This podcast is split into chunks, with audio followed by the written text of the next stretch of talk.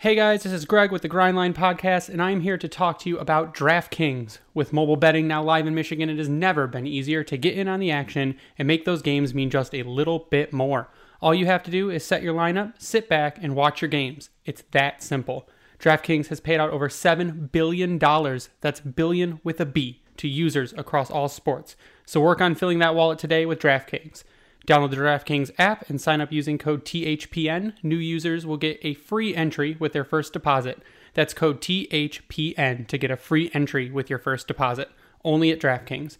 Minimum $5 deposit required. Eligibility restrictions apply. See DraftKings.com for details.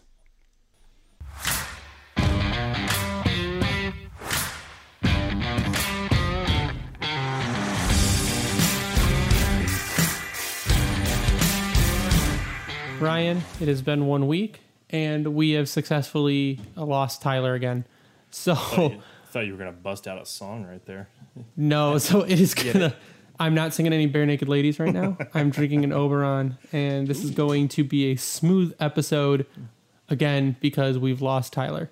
I mean, granted, in his defense, we are all sorts of fucked up on timing Yeah. because we waited until the lottery, which we will touch on, which took place yesterday evening, which was Wednesday, and timing because. I mean, obviously, we typically try to record on a Monday. This past Monday was a holiday, and I was pretty much passed out. And again, we were waiting for the lottery. yeah, that too. And then next week, Tyler will say why he hates the lottery and how it is rigged against the Red Wings. We'll Even though this is this has probably been the most fair lottery in my entire, like probably in the history of the lottery. fair main i mean of course it happens in the year that everything is already crazy as it is and we don't know necessarily what prospects may go where and that's kind of what the the general consensus seems to be from some of the nhl management Yep. but like one team moved seattle three to two. B- buffalo kept the number one spot. Yet last year in a year that we absolutely needed the number one spot what did we get? Not the number one spot. Shafted. fourth. Shafted. so yeah. A year it's this year very uneventful. Everyone minus two teams. Was it anaheim and seattle that flipped? Uh, yeah. Mhm. two and three? That's it. Yeah. nothing else Yzerman's expression, I think, said it all. Of me, Jim Neal had uh, probably what will become one of the best, and Max posted one of the best gifts out of this whole thing. Is where he's like, they're picked, and he's like, well, I don't have to be here anymore. He just flips his headphones out, and he's still wearing wired headphones. he just flips Unplugged them out. Yeah, he-. He's like, I'm done. Jim Nill has left the chat. it's Uh-huh. like it was great. And it's just probably it's we're gonna use for any time there's like mediocre news or news we don't want to hear, we can just play that Jim Nill gif. Is there a way to save gifs? Uh yeah, there's some you way be you, can, you can do it on the browser and you can right click the address and there's some websites that'll let you paste the address and download it to your computer or whatever. But it's a it'll be easily it'll be easy to find eventually. Oh, but I for think we're just gonna use it for everything. I think we should. I think it really it would be fitting too. Yeah. Jim Neal, former Red Wing management. I think it'd be. is It's it's appropriate in that sense. Yeah, Jim Jim Nill, we can still kind of claim some some right to saying because yeah, I don't know either. But we can still claim some right to him because he is a former Red Wings executive. So I've always said it weird like that. Actually, now that I think about it, I've always said it's is it nil nil nil N I L L like Yeah, nothing know- like nil. that Yep, Jim Nil. Jim Nil. Yeah, I blame my my uh, Midwestern accent. If if there's anything you can blame, you just always blame the Midwestern accent. Yeah, it works. Um, but yeah, as Ryan said, there was only one, and, and we were talking about it on. Uh, I have in a group chat with some admins of a group, and he's like, "Wait, why is the why is the like the lottery results already up next to uh, them as they're reading the picks?" And I'm like, "Well, that's because nothing has changed. I'm like, this is the first time I've seen no movement in like the first ten or eleven teams." And like you said, the only teams to flip were Seattle and Anaheim. And I, I think that's probably your best case scenario is that if any team were to get a better pick, just give it to Seattle. They're starting with nothing, anyways. Mm-hmm. I'm, I'm almost surprised they don't default. I mean, this will freak out Oh. everyone if they did it. Like default an expansion team with the number one pick. I I wouldn't. mean, I No? think three is fair. Three, three is appropriate. Yeah, you're not starting because they do get their picks from the team now. yeah, they, they are taking their picks from players. They are getting NHL level talent. Now, is it going to be good? We didn't think Vegas was going to be good, and now look where they are. Well, yeah. So you look at it; they're drafting. Seattle's drafting from other teams, literally. Right. So they've got uh, years of tape on a lot of these players. They have the ability to figure out who would work well with who, and a lot of scouting that way as to where you can give them a prospect to maybe build their future on. And if they start at three, and even now with the new rules, the lowest they could have dropped was five.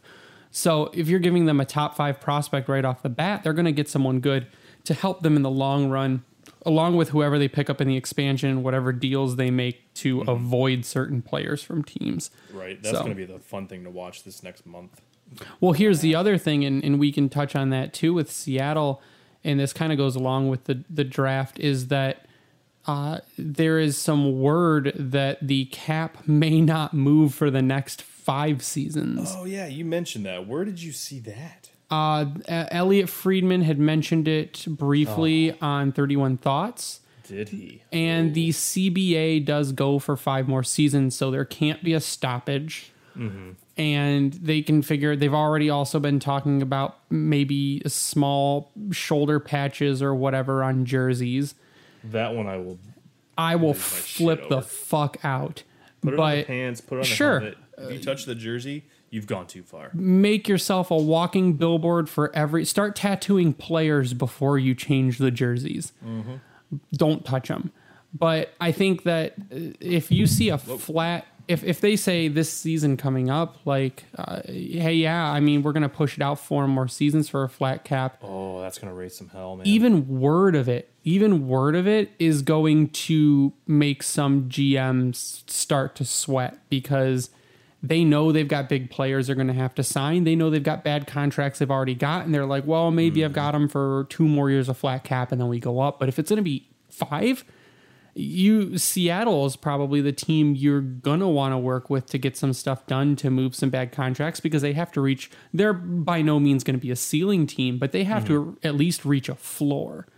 Oh, I think they'll get to the floor because you got to think about. I mean, if Detroit, for instance, they Yep. go that route, they don't protect a Danny DeKeyser, and Seattle's like, we need a a good stay at home type defenseman. They could Sure. pick him up. That's, I mean, you start getting five million dollar contracts somehow, and Yeah. this is where you mentioned the trades coming in and shit like that, making things more interesting, which will likely happen.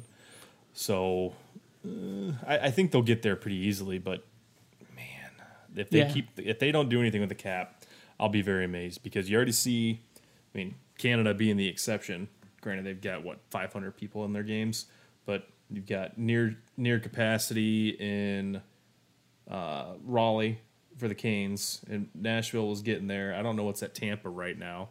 Uh, the Islanders got 12,000, even though I think Nassau only holds like 17. So they're they're pushing up. So capacity and and fans are coming back, which we know as we've talked about. They need that gate revenue.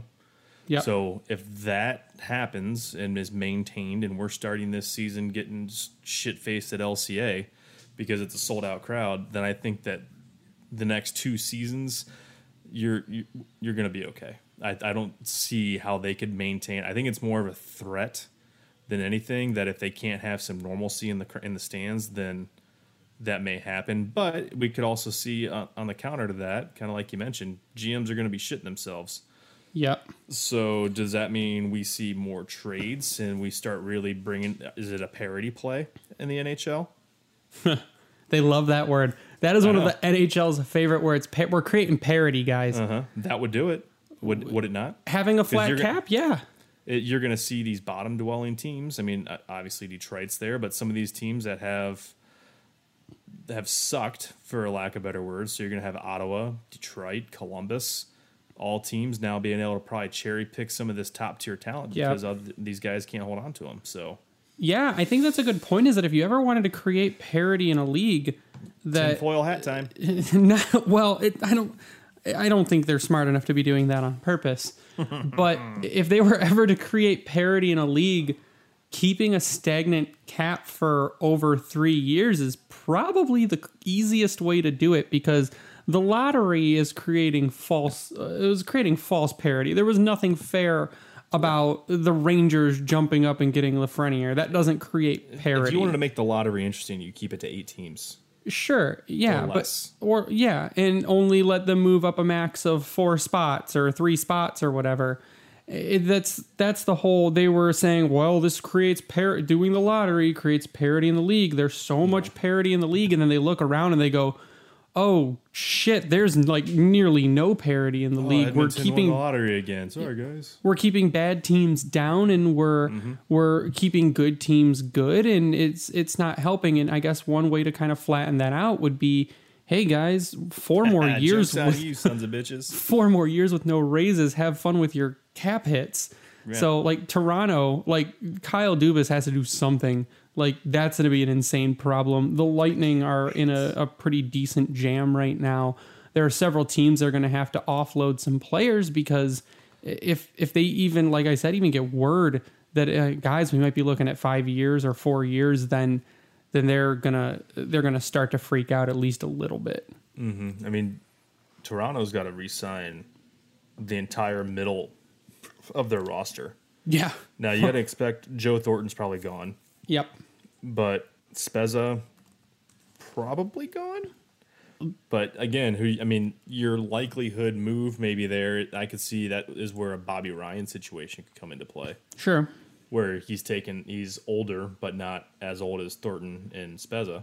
yeah But you're gonna have to look at replacing guys like Galchenyuk, yep Nick Foligno if you decide to bring him back, which they probably can't because of the contract and the likelihood of him going back to Columbus is high. Yep You know, they liked Wayne Simmonds.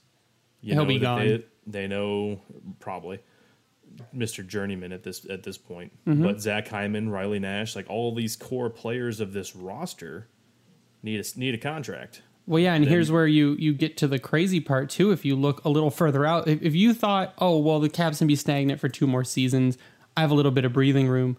But you're coming, you're coming up on uh, 2022-23. You have to re-sign Morgan Rielly, um, Rasmus Sandin. You could, if he's as good as people think he is, and as he has shown at times in you in the AHL, um, and and gonna need a overseas, he's a, he's an RFA, granted, but you're not going to lowball one of the guys you think are going to be your star players in in 2022-23.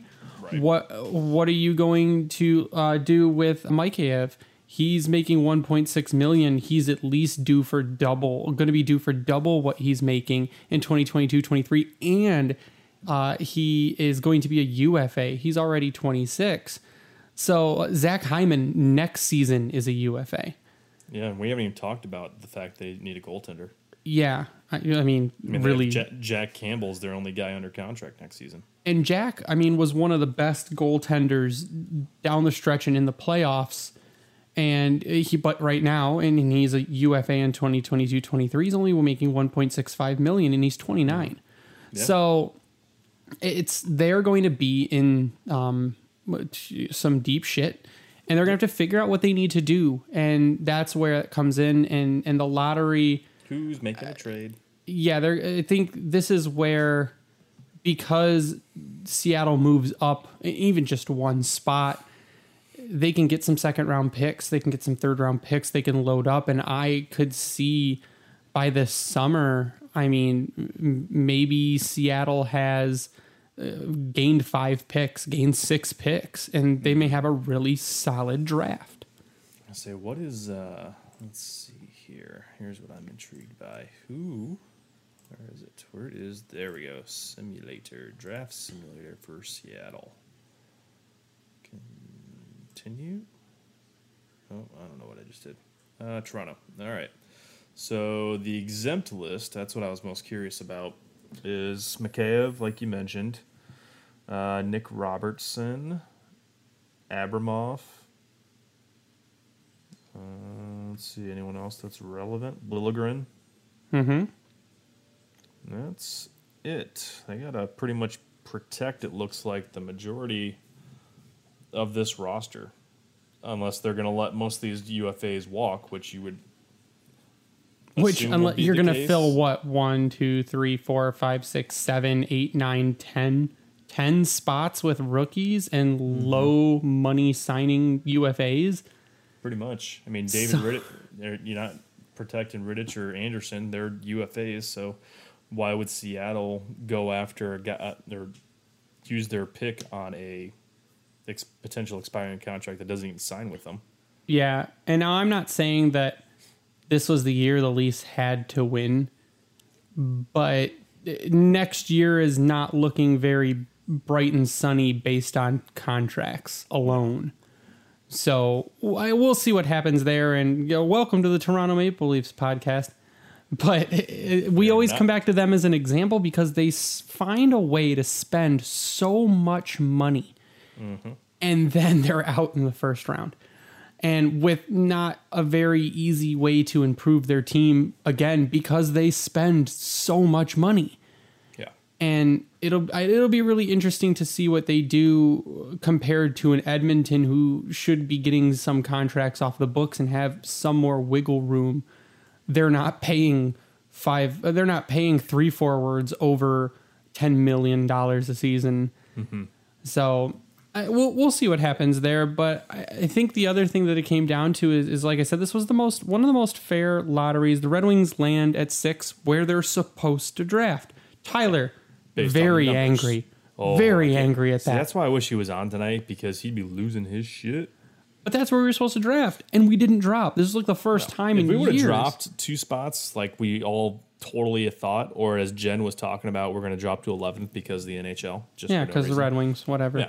So, but no, I mean, if that would have been the case, then that's where you can we can go back to the tinfoil hat routine, say that we, they've got it out for us. But now it just helps the we have good juju going into next season's lottery. So that's Yeah.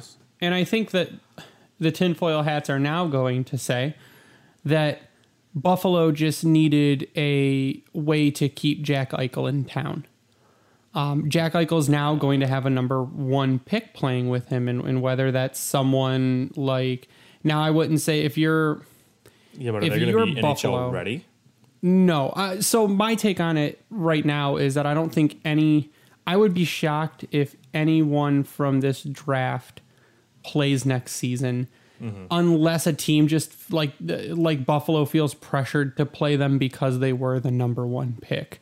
Right. Um, but you're looking. Does Buffalo? Buffalo's not going to take like. Um, I'm looking right now at McKeen's. They have Matty Beniers going number one from the University of Michigan, and he's a center. And I mean, he'd be a great second center. But do they take someone like Owen Power to play with a Rasmus Dahlin? So do you get another great defenseman because you know? And now Taylor Hall was not helping Buffalo whatsoever.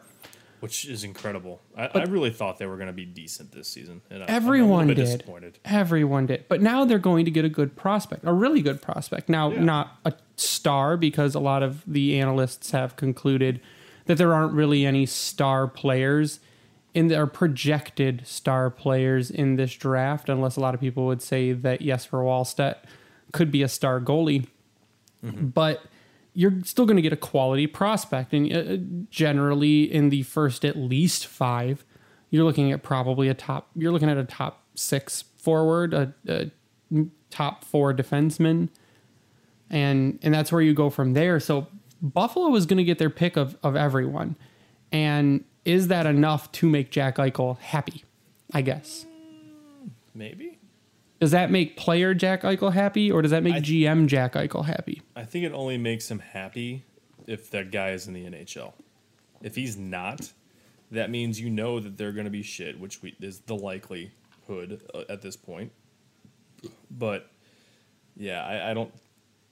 Unless they make a lot of moves, which you thought, as we just said, that was the case this past season. This guy needs to be NHL ready, and they need to really make complete transformation of the roster, which I really don't see happening. But it's possible because of the cap teams cap situations. Sure. I mean, Eichel is signed all the way through 2025 26 at 10 million a season.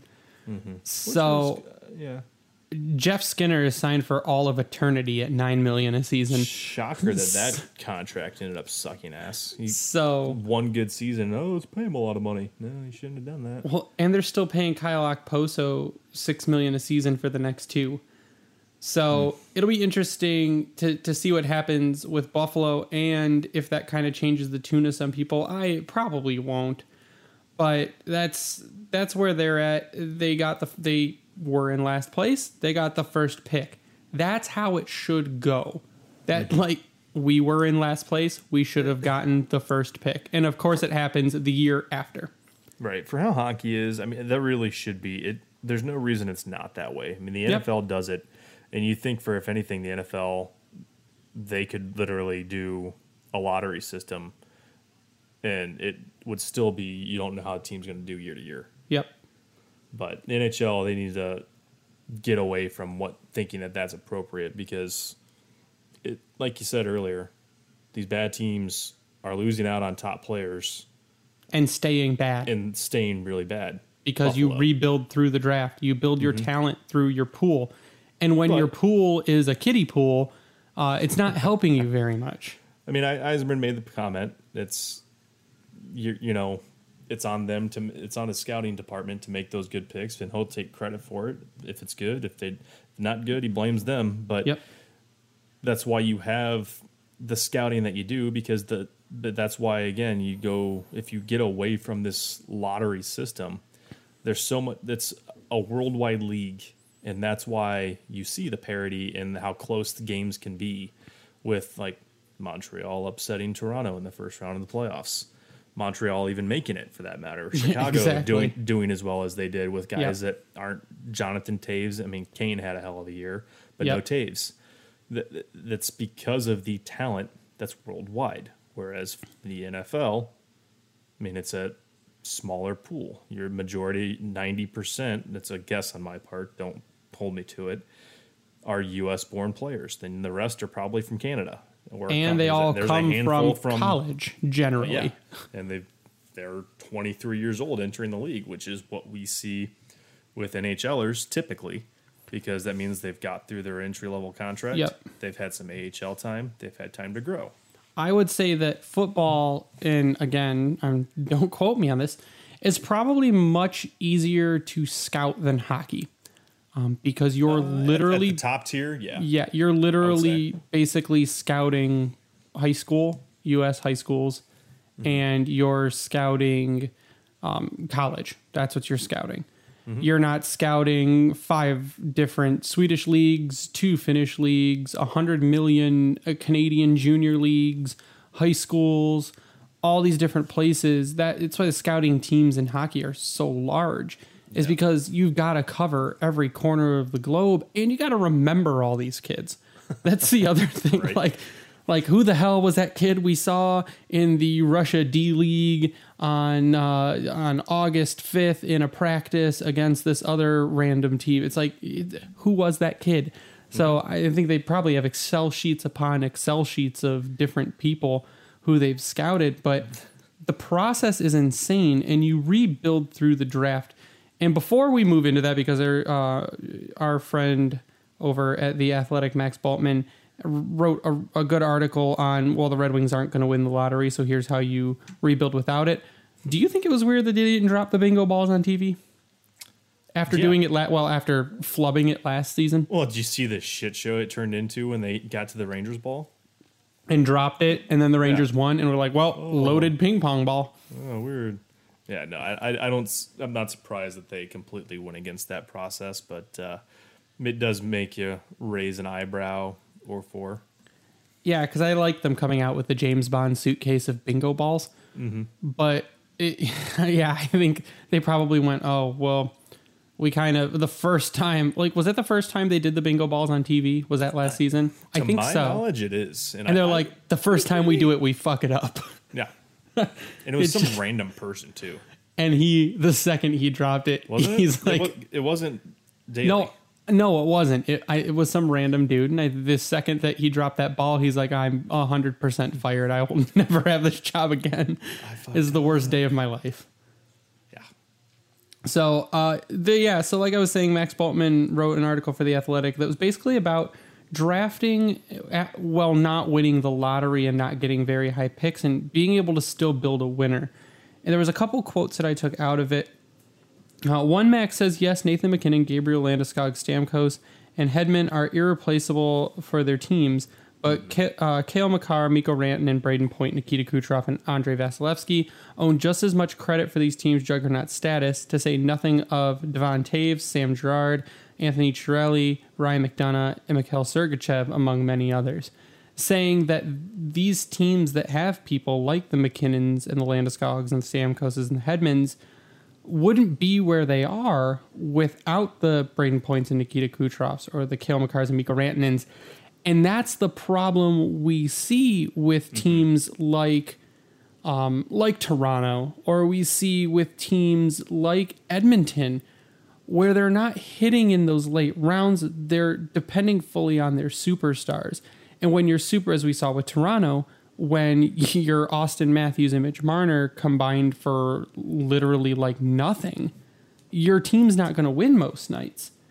And and it's the depth that's built through the draft, finding those people like to say diamonds in the rough, though, as hard as it might be now when you've got scouts on every corner of the globe, can still happen. And that's why they say you need to hit on one or two picks past the first round in order to build a good team through the draft. Yeah, I mean, we've talked about it before. Like the depth draft picks that Yzerman helped build in Tampa.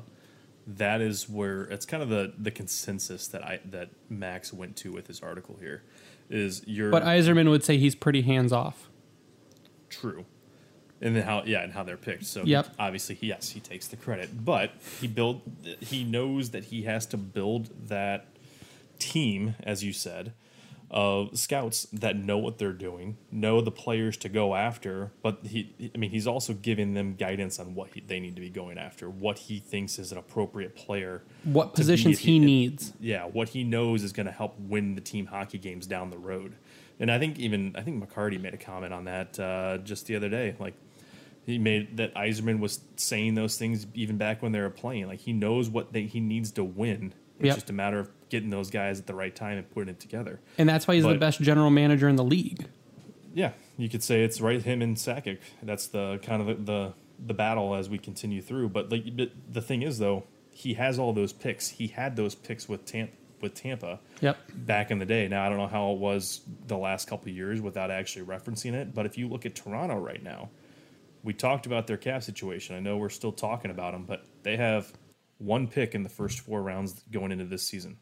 They mortgaged their draft. future to try to win now. They try to do it now. They don't have a first round pick. They've got a second round pick, which we know will be a late second round pick, and then they've got they've only got three picks in the twenty one draft. They've only got three picks in the twenty two draft. It's not Yeah. good. No, I mean, it's grant- it's, bad. and- and it's the opposite of good, Ryan. yeah, it's it's not good, Bob. It's uh, but, but no, that like that's where that's why you see when you look at Detroit, they've got five picks in the first two rounds this season. I get it, they suck. They are able to get these things because they suck, but that the value is there. And like we said, yep. it's an international league. There's talent everywhere. It's about finding those right guys, and Detroit's starting to find those right guys, especially the last couple seasons. So you got guys like Berggren making their way over. We know Raymond's going to be here. Seider, granted, I'm talking; these are all top Yeah. tier picks. Yeah. but you get my point. Well, no, some are second rounders, but the thing is, is is there were Well, two Berggren there's is like a high, a late first round pick technically. two schools of thought. The one school was the Ken Holland school of thought that was we suck, but let's trade Here's all these pick. picks to try to get into the playoffs. Mm-hmm. And then there's the Yzerman school of thought, which is we suck. We need as many picks as possible to turn this around. Yeah. And it's building through the draft instead of building through free agency. You complete your team through free agency and trades. You build your base with draft picks. And and that goes to what he said. Uh, another quote from Max's article, and this was from Yzerman's press conference. There's been draft classes in the last 10 years that we look back and we say, wow, at the time, there's tremendous class, and we're excited about all the different players. And you look back 10 years later and you go to review them, and they weren't as good as you thought. So I've seen most of these kids in the top 10 this year. We think are in the top 10 anyways. I don't know what other teams are thinking. And you're going to get a pretty good prospect and go from there. And that's the thing is that as long as you're drafting in the top 10 in most drafts, you're probably getting a, a, a good prospect. Are you getting mm-hmm. the superstar? No, if mm-hmm. there is one Potentially not. Yeah. if there is one. And you're not getting what would be the consensus clear cut superstar. Now, could uh, Nikita Kucherov, I'd consider him a superstar player.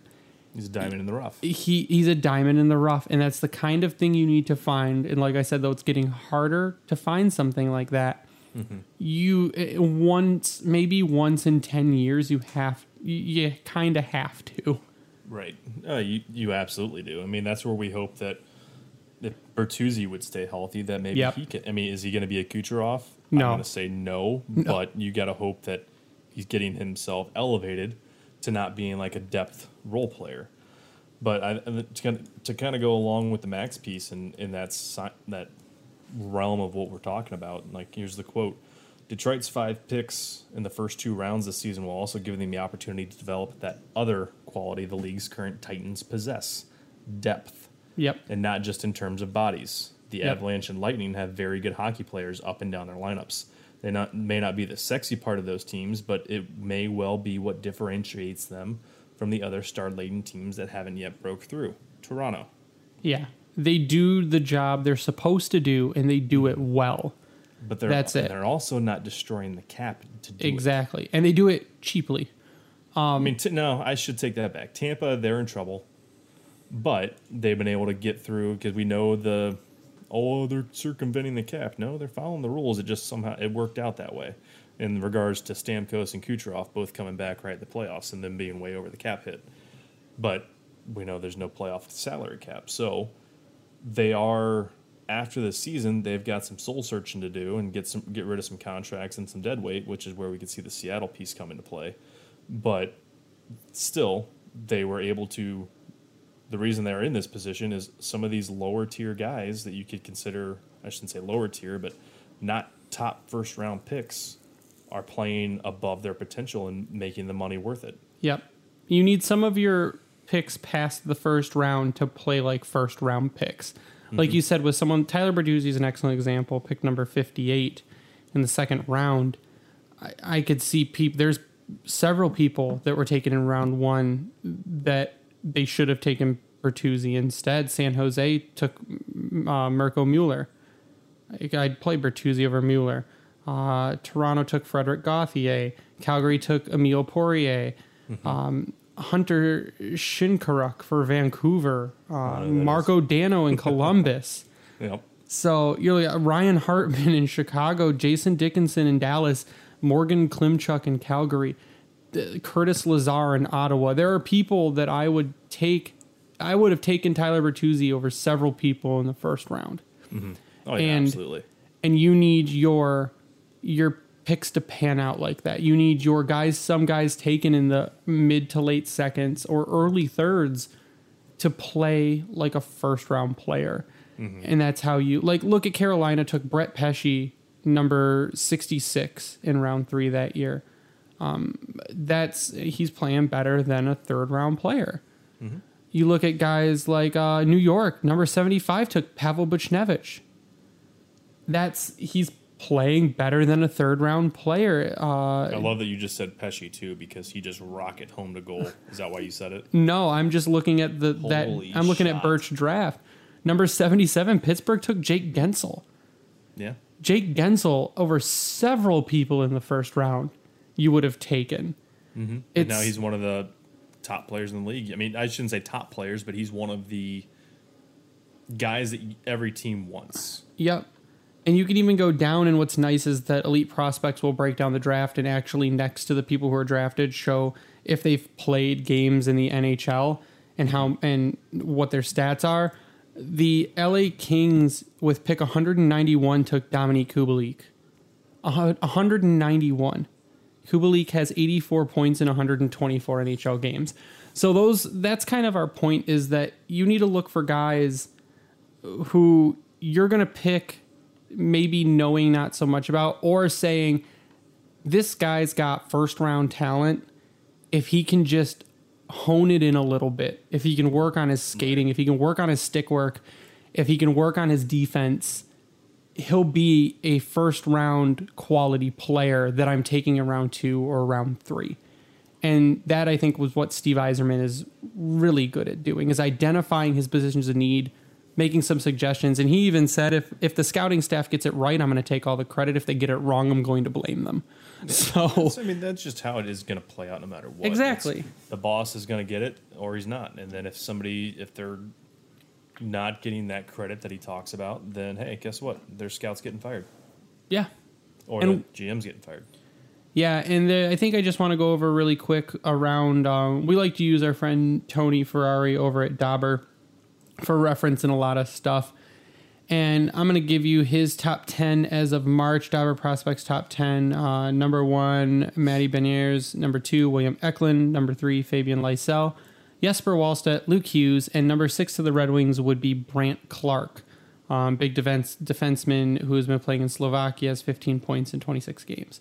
Uh, you That's just at, their top. That's just their top six, not necessarily the mock, right? that is their top six That's their. That's their. Ranking Their ranking. as of March as of March. Yep. when you're Uh, looking at elite prospects. Yeah, if you look at seven, uh, Simon or Simone Edvinsson, same thing with Simon or Simone Robertsson. Uh, then you got Owen Power and Kent Johnson. Now Owen Power may have gone up, and there were some players like a Chaz Lucius who's been injured. Um, I think could go way up because if if the Red Wings want a center, Chaz Lucius could be a really good pick for a center. Um, and same with Kent Johnson from the University of Michigan, who's just showed out really well this season. He's got 27 points in 26 games.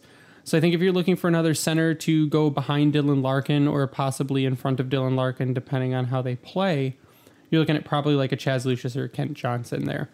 Yeah, I know. Um, our our boy Mario, he texted me as soon as the uh, the balls dropped or the cards flipped. I guess I should say. Yep. He, he immediately texted me Ken Johnson. That's his going for that center depth and trying to get a top tier center because you can play him anywhere. That's the that's why you go for him. Yep.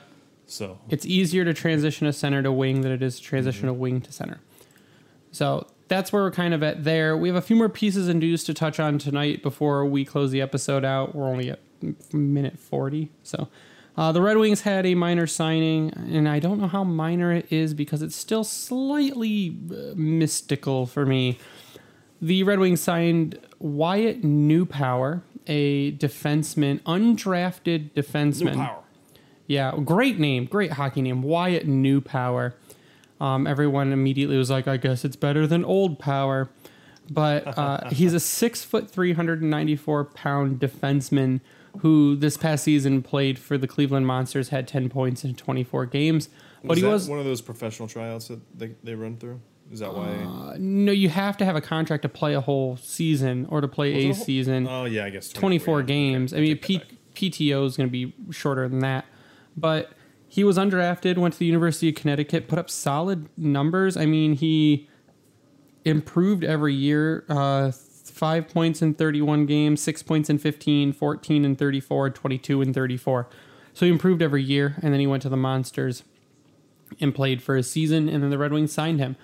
So this to me, and I haven't looked at the Griffins roster situation and who is going to be leaving, but I could see. uh, I to me, what it looks like is a depth signing, a signing probably mostly for Grand Rapids, but a guy that could fill in at the NHL level if needed.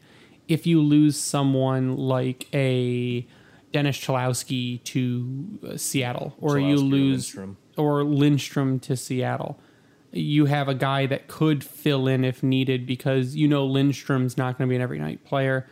And given, I guess, how Cholowski's off season goes, and why is Mike Babcock on my TV? Uh, but given how Cholowski's season goes, our off season goes, you don't know if he's going to earn himself a permanent spot or not. Because he has previously and then gone to Grand Rapids every time. Yeah, that that one's tough. I, I, we need to get Jen on here to talk just straight Griffins to see what she knows on her insider deals. we need our our AHL insider Jen, our AHL insider. We're gonna schedule time with you before the draft so that you can tell us who's leaving Grand Rapids, so we don't get too excited when there's what we think is a Red Wing signing and it's not.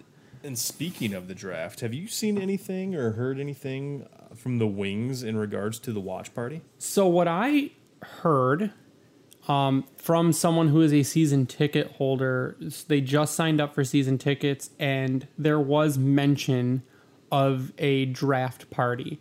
Okay. And I'm not sure if it's going to be a season ticket holder event or if it's going to be open to the public. If it is open to the public, I will find a babysitter for that day and I will be there. you would think it would be. It's going to be outdoors.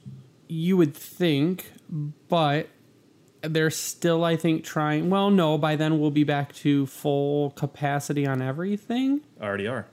No, July 1st. No, uh, for outs outdoor. Was it? Yeah, there's no restriction to outdoor. Well, gathering. no. So the draft party did have some inside stuff because they can't Well, fit everyone in there into the Chevy Plaza. no. Well, everything. Yeah, they, everyone was outside last No, time. they had some had, stuff They had, the, they had the. There were people watching inside in the arena. Oh, there was. There were, yeah, they had it up on the big screen inside. Uh, see, I thought there was only people were in there for checking out. Like, hey, go buy some seats. No, we were inside, or we were outside because it was nice weather, and we were with Darren uh, up on by the stage.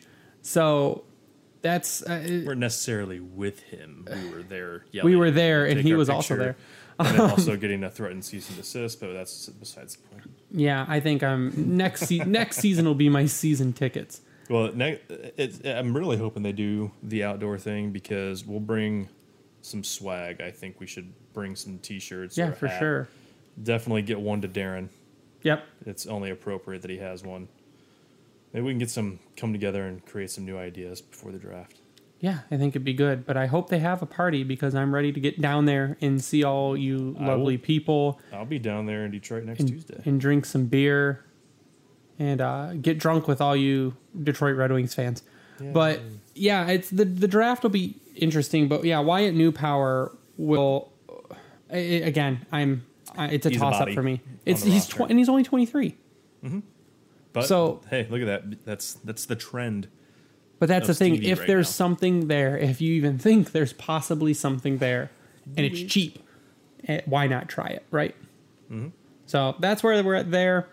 Um, I guess I really quickly want to touch on uh, why we don't take goalies in the top ten because goalies are You, in you guys talked so damn much about that today. yeah, it's goalies are voodoo. And that's the thing is that you get a goalie and he may not come over to the league until he is 23, Spencer Knight and 24. Carter What's Hart, the exceptions. sure, unless you're getting an, an amazing goalie who goes to that next level and just shows out. And in in overseas stats can be kind of and even college stats at, at that are kind of weird for goalies. If you look at someone like Filip Larsson granted he was not drafted high. He showed great stats at every level he was at and then he gets to Grand Rapids and falls on his face and then he goes back to Toledo and he's bad then good and then he goes to Austria and I haven't really seen anything from Filip Larsson in Austria Don't know what's gonna happen. because I've basically written off Filip Larsson already uh, with injury. That's the thing with goalies uh, too is that the injuries can derail their entire career. Oh yeah, That's the I mean, thing. And, and go- go across the board, but especially a goaltender, at least in this sense. So this season, Filip Larsson played six games for Almtuna in the Allsvenskan and had a 3.54 goals against and an 8.83 save percentage. And he played, oh geez, 10 games for the Frederick Chauvin Whitehawks in Are we Denmark. doing this again? Are we are, are we trying to say stuff again? That's that's the easiest one I've had. Frederick Chauvin, F R E I D guarantee it's nothing like that. as we F R E found D out E R I K S H A V N. when we were trying to say Sveshlinken or whatever it was. I'm not. I'm not even trying anymore because it hurt my head to hear the actual translation. Yeah, but this is this is clear cut. I'm sounding it out phonetically. Frederick Chauvin See, Whitehawks that's where you, you. That's what you. can't Denmark. 10 games, an 889 save percentage. There's probably a B sound in there. It's, uh, but there's no accents or umlauts or Exact- anything in there. See, But uh, yeah, 10 games and 889 save percentage, which again, not good. So but we don't know much else after outside of that. no, but I would say now, I mean, you're top. And again, we we begged Keith Petruzzelli to be signed, and he hasn't been signed yet. But he doesn't So- have to be. No, he doesn't have to be if he elects to go back to school And you never know; he could be holding out until training after the draft or training camp. Yeah, Give him, maybe you give him a summer, tell him things that he needs to work on, and then maybe something's going to happen then. Come Maybe. fall. I don't that's know. Where we finally see some movement there. I think that though, and again, this all goes back to every year they say there's this goalie that's amazing and just going to take the world over. Like Spencer Knight was two was it two seasons ago? Spencer Knight. Mm-hmm. Last season was Askarov.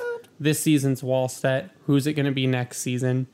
And I mean, like, I am not comfortable taking a goalie in the top ten simply because of how weird the goalie position is, how long it takes goalies to develop, and the And how badly they need to score goals. well how how the jump in competition between each level is just that much harder on a goalie than it is on on forwards and defense. For most, yes. So I would say, sure, if Cossa is there with pick 22 or 23 or whatever the Washington pick ends up being after the Lightning series, we'll know. But if Cossa's there, and you can take him there. If you want to package that Washington pick with a second rounder and Wallstedt still there at 15, go ahead and do it. But I'm not taking him at number six when we need more depth scoring. We could use Defense. a top pairing left defense. It, uh, now, not to say I think our defensive pipeline is our strongest pipeline At this point, by far at this point. But I don't think there is a clear top pairing left defense on the team or in the pipe. There are plenty of guys that could probably slot there and do okay. There are guys that are top four guys. There are guys that are probably going to play no lower than second pair, but I don't think you have a top guy. And you need depth scoring, you need pure goal scorers, you need I mean, eh, you need a lot, and I think mm-hmm. defense. You can win a Stanley Cup with good goaltending. You don't need elite goaltending to win a Stanley Cup. No, you can pretty much say that's the case with some of these Detroit teams. Yep. But granted, you look at Vernon, you could argue Osgood is Hall of Fame goaltender. Sure, you can, but you'd be wrong. Dominik Hasek. Yeah, well, Dom, uh, Obviously. arguably the best But I'm- goaltender I'm- of all I'm- time. I mean, I'm just looking at some of these Stanley Cup teams, and then you go back to Osgood. I mean, these guys are all. You look at their career stats and what they did in the playoffs in a very, very different league.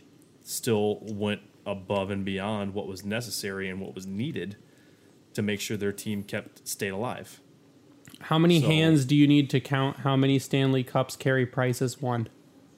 I know, but Right. He's, pl- he's playing at that elite NHL goaltender level again. Sure. Was Marc Andre Fleury the reason that the Penguins won those cups? Um, you could argue that. I could argue that Malkin and Crosby were the reason those Penguins won those cups. Yeah. It's it, a You goalie just- is your last good. line You of defense. Yeah, but you can't be just good enough. You can Could be just team- good enough. Could a better team win it with Jonathan Bernier? I think so. But you're Sure. You're pushing it. You're pushing it though.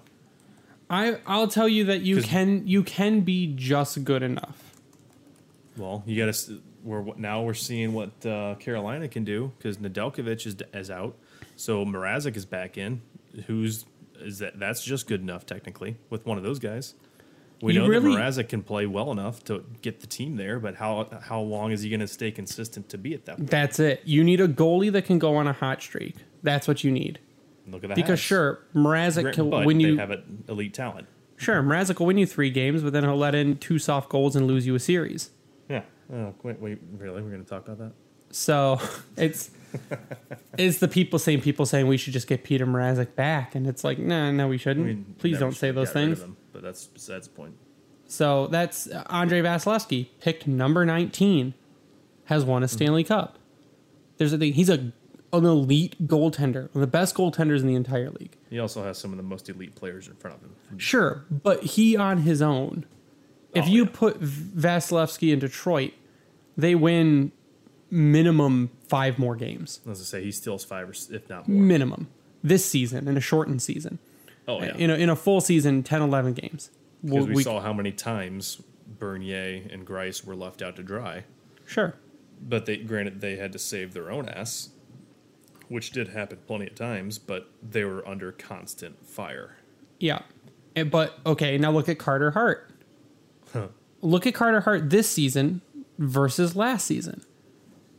So that's that's the reason I'm I'm always hesitant to take a goalie in the top ten because the top ten you're going to get a, a very good forward or defensive prospect. But Carter Hart was picked in round two, number forty eight overall. Carter Hart had an amazing season last season, and then fell on his face this season.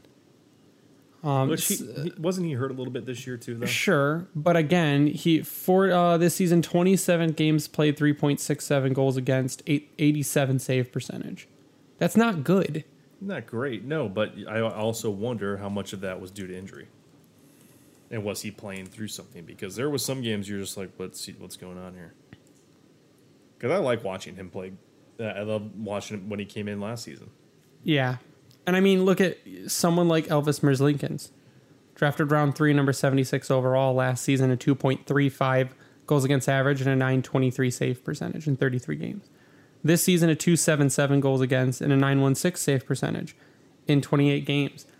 That's a round three goalie. You don't need to take a goalie in round one. You don't need to mm-hmm. take a goalie in round one. You definitely don't need to take a goalie in the top ten. I think Like I really said- it comes down to what your goaltending coaching is going to do, Sure, and how that how you're going to improve what you have. And hey, what do you know? Columbus is Manny Legace, yeah. Oh, look at former Red um, Wing.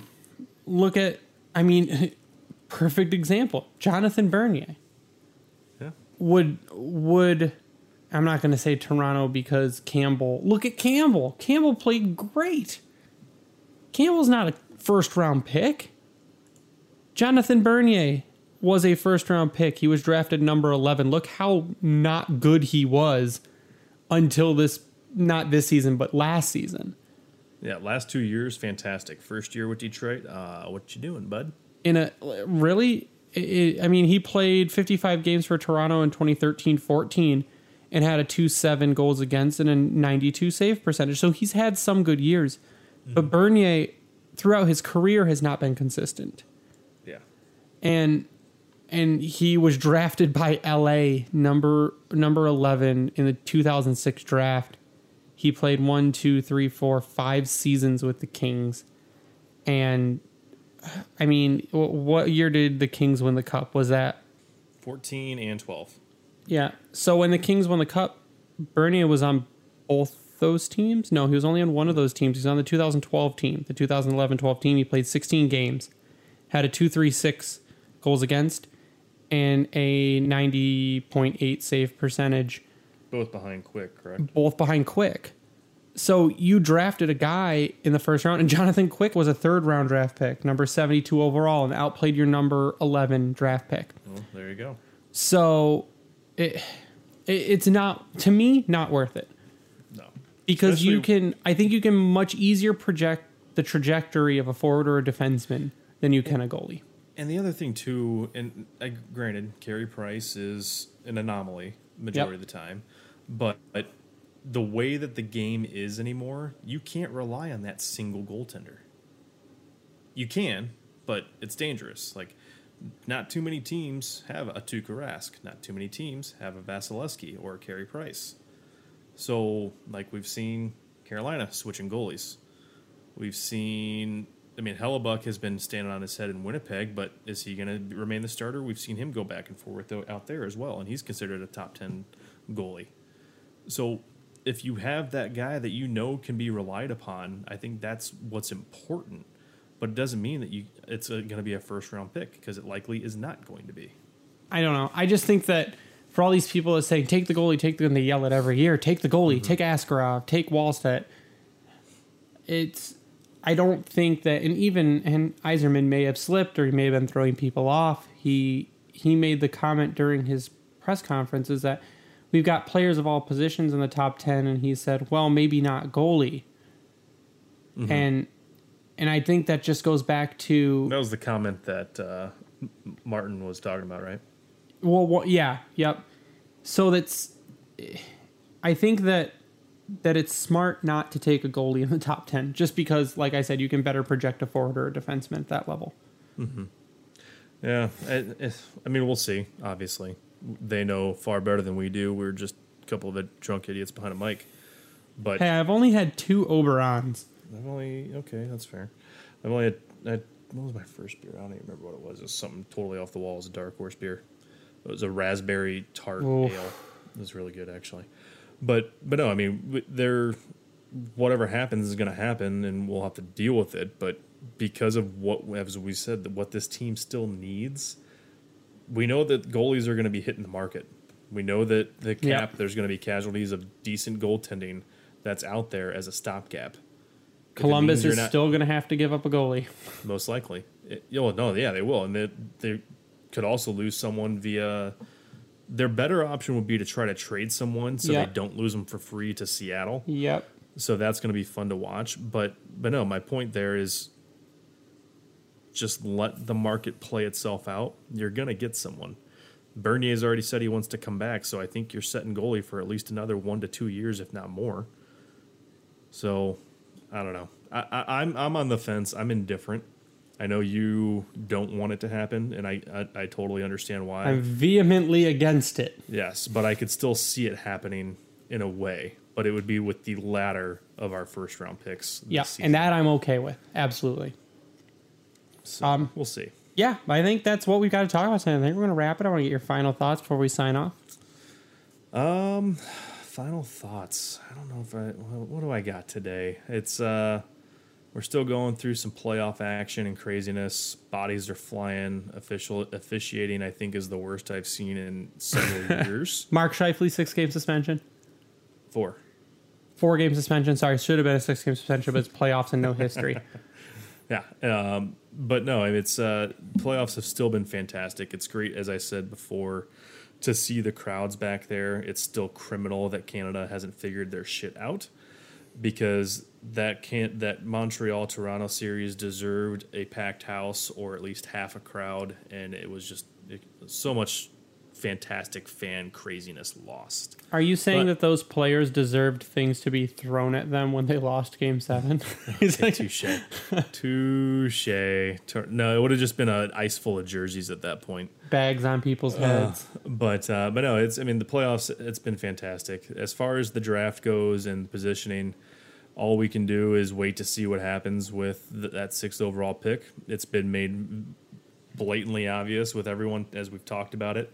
Mo Seider and Phil, Z- Filip Zadina, the last two number six picks by Detroit in consecutive seasons, has worked out pretty well for him. So we'll see what happens. There, All you can lot- do, Ryan, is your draft research this next week. Is that what we're talking about next week? Is That's that what we're going to do. Oh, okay, we'll see how that goes. I have what four days to per- actually think about that type of stuff, and that's definitely not going to happen with what my schedule looks like. My schedule through the weekend, and since it's already you know Thursday, um, if Monday is going to be draft talk, I'm going to be looking Windows the whole time. So unless So, got so a, normal surprise of- recording session. Oh, cool. Yeah, thanks. Uh, so unless you've got a surprise ace up your sleeve by pulling Tony in, um, yeah, let me know. How about this, Greg? You, you let us know what guys you would like us to do a little bit of research on, and then mon- probably Monday I can get that done beforehand. Give you a list. Yeah, there we go. We can we can do a a, a spotlight, if you will. Does, does that sound good? That's Is that, fair. Can we agree upon that? Okay. That's fair. I'll give you a list. All right. Uh, now, that- now that my ramblings are, are done, um, yeah, RD Ryan 33. Yeah, my final thoughts are going to be get excited. The draft is the the most wonderful time of the Red Wings year is coming up. The draft and free agency. So we'll see what happens with the, especially with another expansion. Uh, the Vegas expansion was exciting. This expansion should be exciting, especially the action around it. Is Carlo dead? He got fucked up. Yeah, it's like he pushed It- it- both it- of his shoulders together. Yeah, something like that. Like Um, he, he didn't. It bad. seemed like a pretty like Oh, common hit Down the tunnel. Yep, he's he he wobbled off. Yeah. he, Well, that's gonna derail my final thoughts. Um, but yeah, tied it too. Yeah, get excited that uh that that stuff's coming up because it's the future of the team, and we'll just build upon what we've already got with Mo Seider and big guys like Elmer Soderblom and and Jonathan Berggren signed, and that's that's Yeah, the, kind of stuff we have to Swedish look forward Mafia to. is about to return. Yeah, it's the kind of stuff we have to look forward to. So you can follow me online at Bringing the Wing. You can follow the Grindline Podcast online at Grindline Pod. You can find us wherever podcasts are listed. We are now on Acast. That was a a recommendation from people uh, to get on Acast. So we are now there, which is apparently one of the biggest podcast platforms available, especially overseas. So we're there now. Uh, we like to give a shout out to the Hockey Podcast Network, who so graciously hosts us and spreads our podcast far and wide to the different corners of the universe. You can follow them online at HockeyPodNet. We also like to give a shout out to Howie's Hockey Tape, where if you use promo code GrindLine at checkout, you get 10% off your order. If you say use that same promo code at Bring Hockey Back, you get 12% off. Uh, Founders is awesome. They are the official beer of the Grindline podcast. And you can also find all of our merch at Redbubble. If you go to redbubble.com and search the Grind Line, you'll find all our stuff there. I think we are going to get some merch soon to do some giveaways to people because, uh, from what I hear, people love receiving free t shirts in the mail. Yeah. Um, I do. I love when packages show up to my doorstep. I'd So- like a hat, so we need to talk to Tyler. About You get hats. Tyler's ass in gear. That's why he doesn't want to come on. He's embarrassed.